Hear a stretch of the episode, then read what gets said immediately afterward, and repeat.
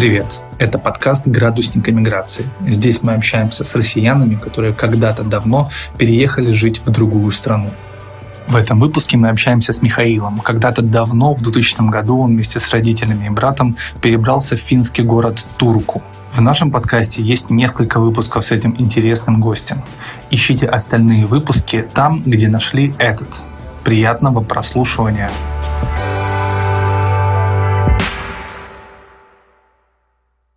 Так, у нас дальше про криминал и полицию. Не отношусь ни к тем, ни к другим. Да, но э, у нас блок вопросов про криминал и полицию, но начинается все э, с не криминала и не с полиции. А вот некоторые мигранты, которые покидают свою страну при каких-то чрезвычайных именно обстоятельствах, они, как правило, могут жить в другой стране, в новой уже, очень скучно, и как-то переносить свои порядки, особенно если у них есть в обществе а, ну, серьезное влияние религии, такое часто бывает. Вот бывает ли с русскими подобное? Допустим, если вот в 90-х была волна, а, ну, ты, в общем-то, частично уже ответил на этот вопрос, но, может быть, раскроешь что-то, что можно сказать по этому поводу? Ну, есть, есть определенная скученность э, определенных слоев иммигрантов, скажем так. То есть э, есть очень много людей, которые полностью ассимилировались, а есть очень много людей, которые совершенно не ассимилировались. И они, э, эти, да, они держатся в кучке то есть в своей, своей какой-то компании.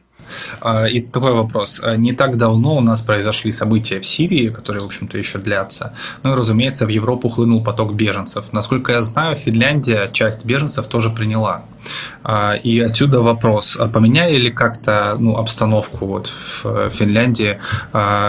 Повлиял ли наплыв беженцев на, в общем-то, уклад жизни традиционно для Финляндии? Вообще никак. Вообще никак. Слушай, мне тогда, я помню, еще бабушка была жива, мы как-то с ней, я ее вез в Финляндию в гости к нам. И она мне в полдороги рассказывала, как у нас много беженцев в Финляндии, как они мне не дают работать там нормально что вот у меня там у меня был период, когда у меня не было работы, и что вот это вот, значит, беженцы виноваты.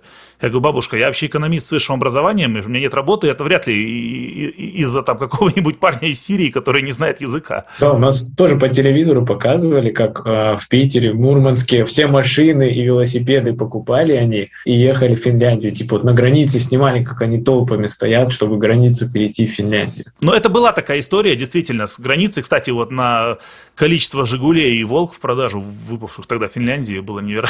невероятное. То есть, видно, можно было «Волгу» за какие-то копейки купить. Я вот тогда, кстати, пожалел, что я не купил, потому что я увлекаюсь немножко машинами. Вот, можно было бы реставрировать такая хит... редкий экспонат.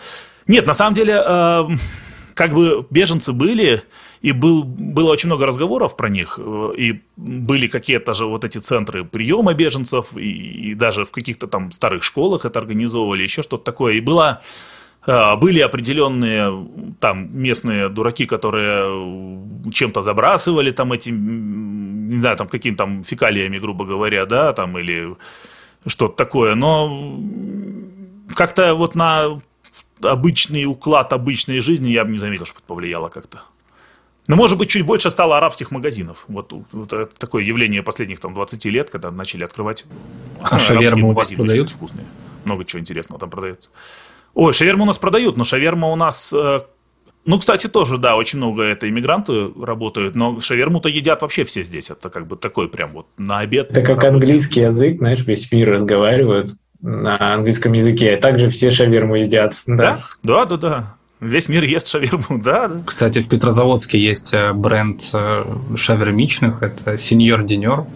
Э, реально из, родом из Петрозаводска, они сейчас очень сильно растут, я слежу за ними, поэтому если кто-то смотрит из Петрозаводска, пользуйтесь, покупайте шаверму у Сеньор Денер. Так, а вот ты частично затронул вопрос на тему беженцев, как их интегрируют в общество. Вот можешь раскрыть как-то? Ты сказал, что есть центры, а чем именно занимаются центры, как людей встраивают вообще в среду, и известно ли тебе э, о том, встраиваются ли э, беженцы вот в обычную... Ну, есть проблемы со, строй, со встраиванием в среду, на самом деле есть серьезные проблемы, э, потому что просто не умеют. Это резкий наплыв, и не придумали еще, мне кажется, до конца как это правильно делать. Центры-то занимаются, изначально они занимаются тем, что они там живут просто, когда то есть их приезжает много, они как-то вот где-то надо разместить. Вот, но они занимаются там языком, они занимаются какими-то прикладными вещами, какие вот тоже на практику пытаются устроить, на какую-то работу. Вот у меня, например, в ферме, где я раньше работал, у нас а, парень, беженец из Ирака, пришел маляром, оказался замечательный маляр у нас, вот, нужен был маляр на заводе. Вот, он работал вот именно по какой-то там программе э, интеграции, его просто пригласили, ну, то есть ему нашли, ему вот этот центр нашел это место, и он пришел, и мы, по-моему, мы его там и оставили потом на работе. Я уже не помню, давно было, но вот как-то так, вот такими вещами занимаются. Но проблемы-то есть, конечно, с интеграцией, потому что именно из-за скученности э, однородного населения очень плохо ассимилируются, потому что люди в своих компаниях крутятся и и на своем языке разговаривают, и в результате не выучивают просто финский. У нас такое даже внутри России есть, например. С какого-то региона ребята, Конечно, нет, например, это во всех да, странах есть. Нет, именно даже регионы. А, прям вот э, внутри да, России, да. да. Ну, Ребята да. там, например, с какого-то региона, они общаются да, питерские в своем там кругу. у вас особенно в Москве. Да, да, и, и в Питере они, например, вот не интегрируются. Да, ну, там все-таки немножко другое, потому что если ты говоришь по-русски, ты все-таки там как бы это, у тебя хотя бы возможность какая-то есть. А если ты не говоришь здесь по-фински или хотя бы по-английски, то как бы, ну, а что ты будешь делать, да. Ну, в автобус можешь водить. Вот автобус водят, да, очень многие иммигранты автобусы здесь водят. Или... А вот фуру уже сложнее водить, потому что тебе надо на складах объясняться как-то. Тридцатый вопрос, Влад, да? Да, вообще доверяешь ли ты полиции и почему? Да, в Финляндии, да, абсолютно. Почему? Ну, потому что, потому что она себя ведет достойно. То есть у нас э, нет такого вот... Э, я просто очень хорошо помню, там, по 90-м, например, вот ты едешь на машине, да, ну, я так, конечно, маленький был, я пассажиром был, но вот если ты видишь полицейского, то он тебя хочет оштрафовать. Да. Ну, тогда еще ГАИ это было, они тебя за что-то хотят оштрафовать. В любом случае. Виноват ты, не виноват. Они тебя поймают, они тебя найдут, там какой-нибудь вот у тебя там ремень неправильно застегнут, там вот у тебя там огнетушитель просроченный, там что-нибудь такое. Здесь этого нет. Здесь вот если ты видишь полицию на улице, то ты просто видишь, вот она есть и все. То есть, ну, ты, ты не боишься, что она сейчас тебя будет догонять, там, ловить и пытаться за что-то оштрафовать. Вот. Меня несколько раз так останавливали. Вот, ну, просто, например, вот был случай, я там с какого-то концерта своего ехал ночью на грязном микроавтобусе, совершенно ушатанном, и там в 3 часа ночи, и, да, единственная машина была на улице, но полиция остановила, проверила документы, отпустила. У меня друг в Финляндии учился, и мы как-то ездили а, в парк национальный с палатками. И как раз вот а, ехали оттуда и говорили о том, что за все время мы вообще никакого полицейского в Финляндии не встретили. Вот. И да, вот что, что друг мой, который там учился, говорит, что в Финляндии он доверяет полицейским больше, чем в России. Вот, и, потом, и говорит, потому что если даже а, они тебя там с косяком условно поймают, вот, то даже не подкинут тебе больше до того, а, грамм, до той граммовки, которой надо, да. Вот, и, и потом, а, даже когда они тебя оштрафуют, они тебе еще и косяк твой вернут. И я такой, у меня просто в шоке. Да, да. Нет, ну, понимаешь, если ты, если ты виноват, они тебя оштрафуют. Если ты там виноват не сильно, ну, грубо говоря, если там, ты превысил скорость там, на 5 км в час, они могут тебя просто отпустить. Ну, собственно, они за 5 и не штрафуют. Ну, то есть палочной системы нет, что то они ищут, ищут до кого докопаться. Нет, э, нет палочной системы и приличная зарплата, они нормально зарабатывают. У них нет задачи там, знаешь, как это, вот пистолет дали и сам вертись называется. Нет, так, так, такого тут нет. Вот. А, зарплаты хорошие, а, работают, у них очень жесткая, естественно, контроль очень жесткий, у них там камеры стоят свои, причем камеры не э, в том числе для контроля за полицией самой. Я, например, был в Грузии, да, и едешь по какой-нибудь деревушке, там старые дома такие, знаешь, как у бабушки в деревне, и по дороге едешь, и где-то в этой деревне стоит стеклянный квадратный такой дом, и ты такой, что происходит вообще? Смотришь, и там за аймаком полицейский сидит в этом стеклянном кубе, все стеклянное, все стены, все его видно, и вот он сидит, работает, да-да-да. Я, конечно, был шокирован просто этим, что вот так, такое бывает. Ну, здесь не настолько, конечно, но да, не настолько, то есть стеклянных кубов нету, но как- как-то Ну, а, есть такая вещь, как репутация, да, то есть если здесь полицейский что-то сильно накосячит, такое, конечно, тоже бывает, потому что, опять же, дураки везде есть, дураки и в полиции попадаются. И э, если такой человек накосячит чего-то, ну, об этом просто все узнают, об этом, особенно если ты там полицейский, это, естественно, раструбит вся, вся пресса об этом. И э, никто, конечно, такого человека там на работе держать не будет. Вот, кстати, по поводу того, что э, полиции много. Сергей, твой брат, он пару лет назад вместе со своим курсом медиков, они приезжали в Питер.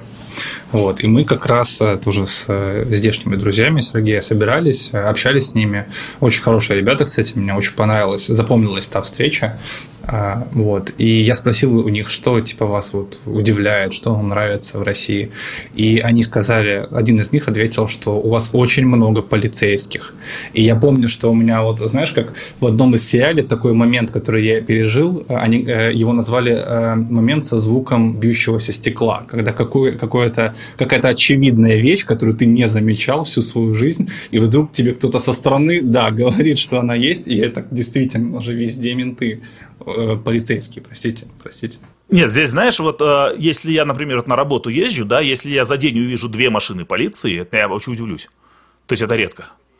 Вот. То есть они патрулируют. Но когда я там в больнице работал, например, вот тогда там полицейских я много видел, потому что, например, э, и наркоманов они приводили, и каких-то там бузатеров просто местных, знаешь, когда там человек там подрался, весь в крови, там пьяный, его, естественно, полиция приводит, чтобы он не подрался. А как вообще вот ситуация с наркоманами? То есть есть ли, есть ли связь между наркоманами и тем, что суровый климат, что зимой, вот депрессивное состояние, ночь, все время там, знаешь, Потому что вот у нас в России на самом деле ребята с этим э, связывают про то, что вот там у вас там в Финляндии все э, косяки курят, типа.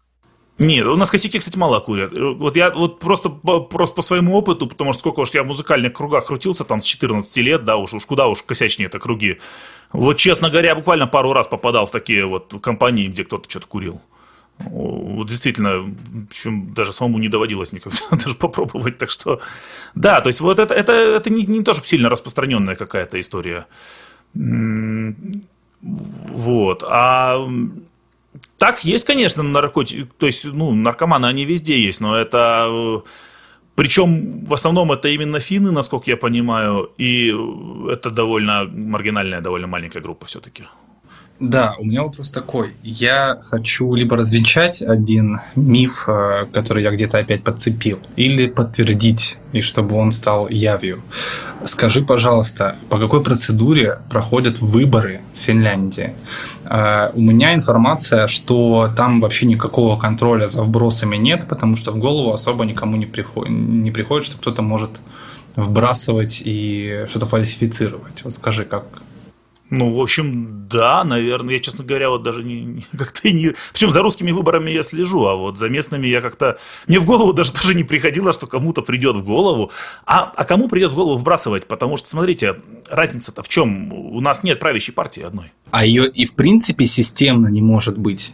То есть у вас система так организована или теоретически она... Чисто теоретически может, конечно, наверное, но у нас вот сейчас в парламенте, я вот даже, честно говоря, боюсь соврать, но у нас как минимум вот пять больших партий, у которых там вот чуть меньше 20% у всех.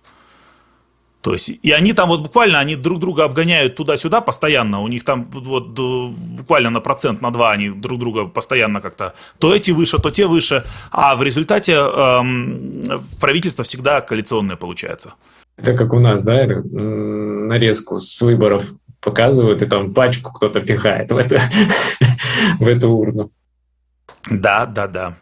Нет, так а вот тут вопрос как бы, а кто будет пихать пачку? То есть, ну, какая-то одна партия, ну, блин, ее ж поймают сразу.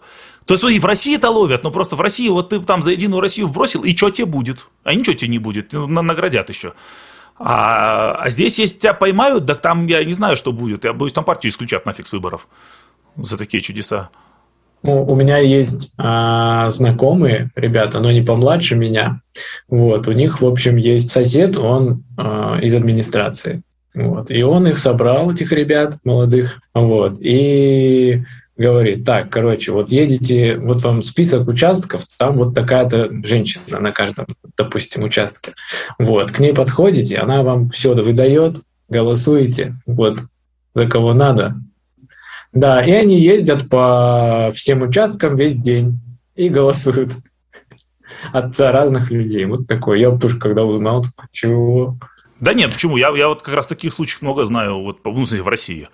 А, а здесь как-то просто, ну, потому что некому это организовывать, нету, понимаешь, еще такая ситуация, что, да, вот в России, грубо говоря, у тебя одна эта группировка, она же контролирует и ЦИК, она же контролирует и полицию, она же контролирует у тебя все сразу, а здесь как-то вот какой-то аффилированности, скажем, ЦИКа с какой-то там партией политической, ну, это просто никому в голову не придет, это отдельная организация. Это отдельная компания там, или полиция, или суды, это совершенно отдельные все э, институты, и они совершенно никак не связаны ни с какими там, ни с президентом, ну, президент вообще никакой роли не играет, вот, ни с премьер-министром, там, ни с кем, вообще никак. И то есть, если там премьер-министр превысит скорость, он заплатит такой же штраф, только больше, потому что у него зарплата высокая, и, а штрафы от зарплаты считаются. Бывали ли какие-то скандалы, связанные с выборами? ну вот с выборами был скандал, когда какая-то там фирма какие-то деньги внесла, значит, в какой-то фонд какой-то партии. Я вот уже, это настолько давно было, что я не помню подробности, но вот на таком уровне, что типа какая-то фирма подарила 5000 евро какой-то партии, и вот законно ли это, потому что там троюродный брат какого-то там министра в этой фирме работает. Вот, вот на таком уровне. А каких-то там, и причем тоже там какие-то штрафы потом назначались за это дело. А чтоб там прям кто-то что-то вбросил там или на, украл, нет такого. Нет. Ну, у нас э, заключительный блок вопросов – это вопросы про быт. Вот, ну, около бытовые, так скажем, житейские вопросы. Влад, давай. А, в общем, а, я в Польше был в 2005 году, а, и мы там были группой, вот, и как раз мы вечером приехали в Варшаву, нас в отель всех заселяют, вот, зовут на ужин, все садятся, суп нам приносят, и все такие, типа, сидят, ждут. Официанты такие, что все сидят, ждут. И люди такие, а где хлеб? Вот. Ну и наши там чуть бунт не подняли. На следующий день у нас с утра прям хлеба много навезено. Вот. А поляки такие, мы типа хлеб в таких количествах не едим. Что, что вообще происходит? Вот. И нравится ли тебе вообще местная еда и какая она? А я, честно говоря, не знаю, что такое местная еда. То есть я могу пойти в магазин и купить вообще все, что угодно. Я могу, если я хочу, я могу купить пельмени там э, Иван Иванович, или как они там называются, я не знаю. Я могу купить там от Вилли Хапасала пельмени, кстати, неплохие. А они у вас продаются? Слушай, да, продаются. Я, я Вилли Хапасалу видел на прошлой неделе, он в Турку приезжал, он продает хачапури сейчас. Он такой бизнес сделал. У него, короче, сейчас же ну, ковид, он у него все это закончилось, вся его то есть он там не может сниматься, не может выступать, и он придумал такую штуку. Он, э, ну, вообще ресторатор же, у него ресторан есть грузинский в Хельсинки, грузинской пищи. Да он, он обожает грузинскую кухню вообще.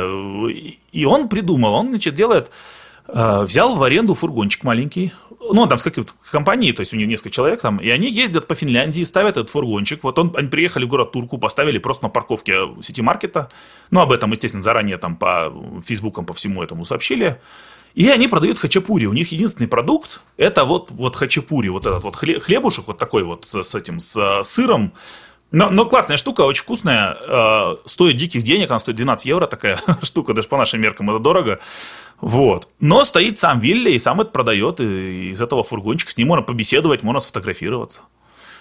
Надо к нему идти, мне устраиваться и умею астинские пироги делать.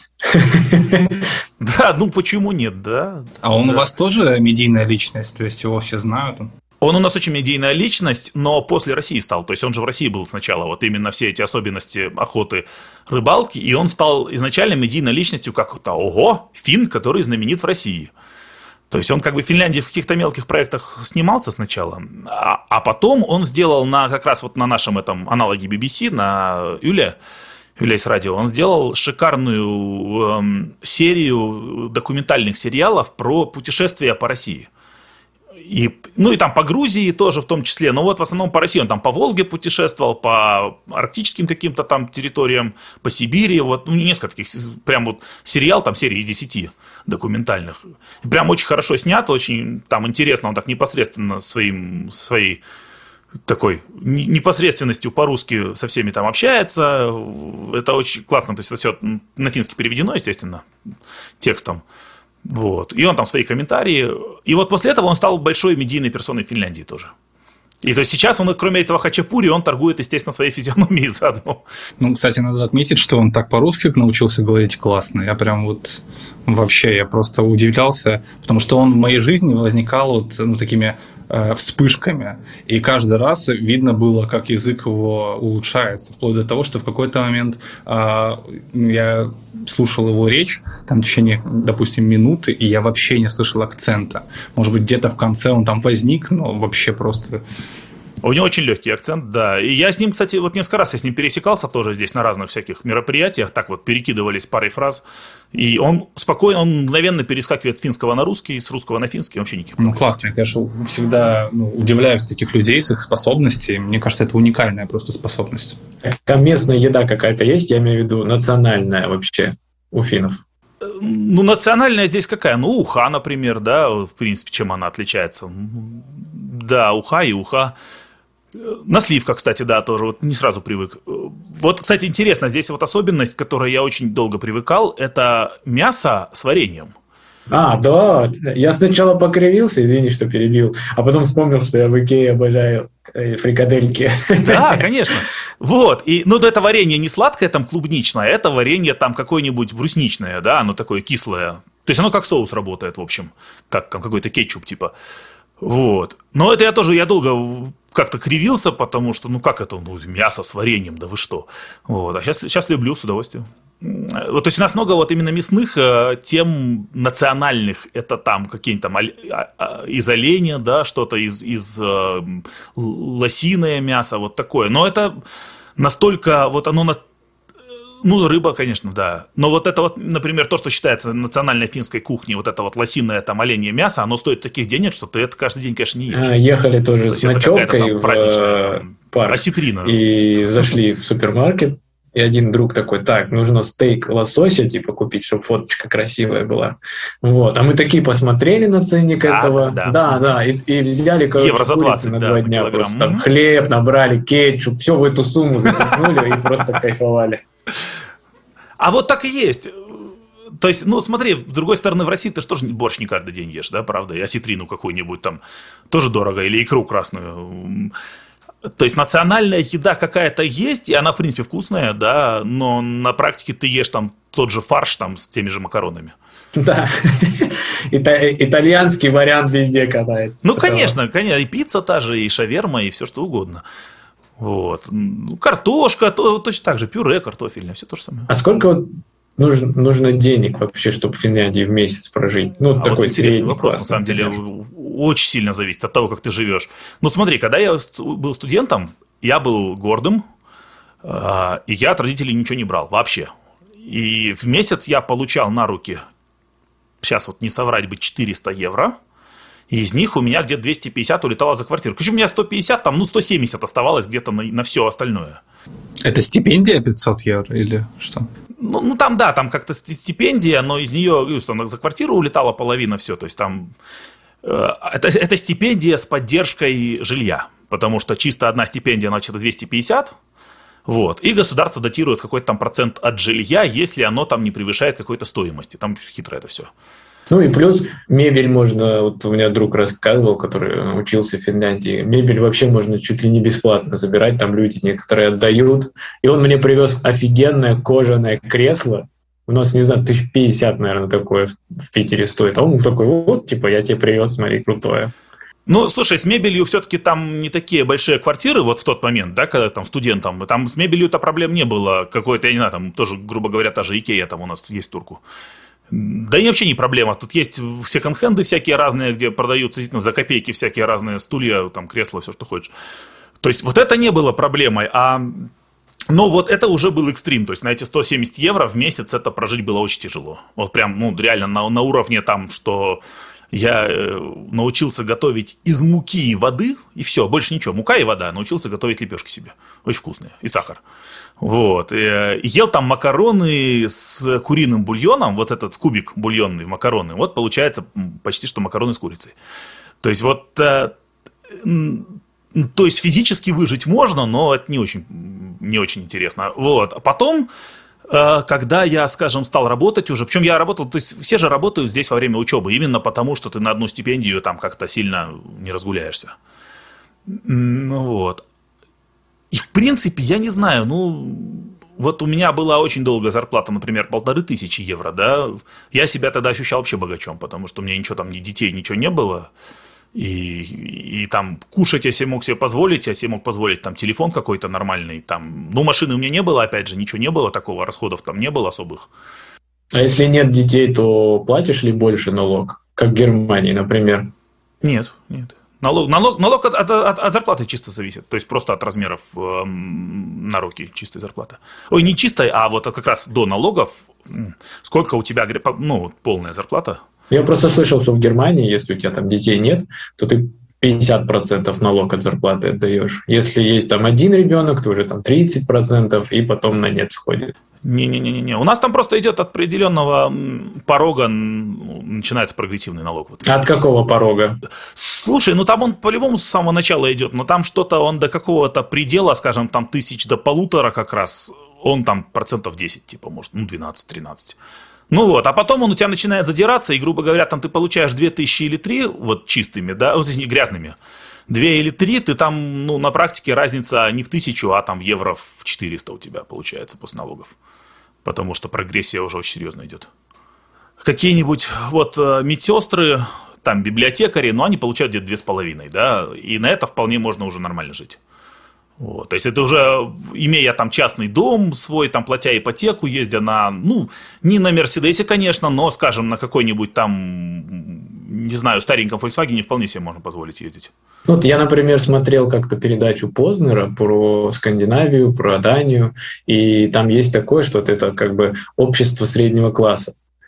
И оно так устроено, что если ты э, опускаешься куда-то ниже, да, этого уровня, то само общество тебя наверх вытягивает до всего уровня остального общества. Вот. Но тяжело прорваться туда дальше из-за прогрессивного налога. Типа там, а, если ты, например, больше работаешь, чем твоя жена, и получаешь больше, но в итоге на руки получаешь ты меньше, чем, например, жена. Ну, такое может быть. У меня, кстати, такой прикол, вот именно прямо у меня с моей женой был долго, когда мы жили в Турку, я зарабатывал больше, но так как она ездила далеко на работу, ей вычитали бензин, там как-то из налогов, там хитрая система вычетов, тоже очень много чего можно вычесть из налогов, и, в общем, на руки она получала больше, действительно была такая история. Вот. А так действительно, вот, вот без шуток, у нас с ней в зарплате разница там где-то евро в 400, наверное, да, вот грязными, но на, на руки мы получаем, ну, почти одно и то же. Там плюс-минус где-то ну, там, может быть, скажем, я на сотню-полторы там больше получаю, чем она на руки. Но это не принципиальная разница совершенно. Ну что, друзья, надеюсь, вам было интересно слушать рассказ нашего гостя. Если так, то ставьте лайк, подписывайтесь, репостите выпуск своим друзьям и ищите другие выпуски с этим же гостем везде, где есть подкаст «Градусника миграции». Приятного прослушивания!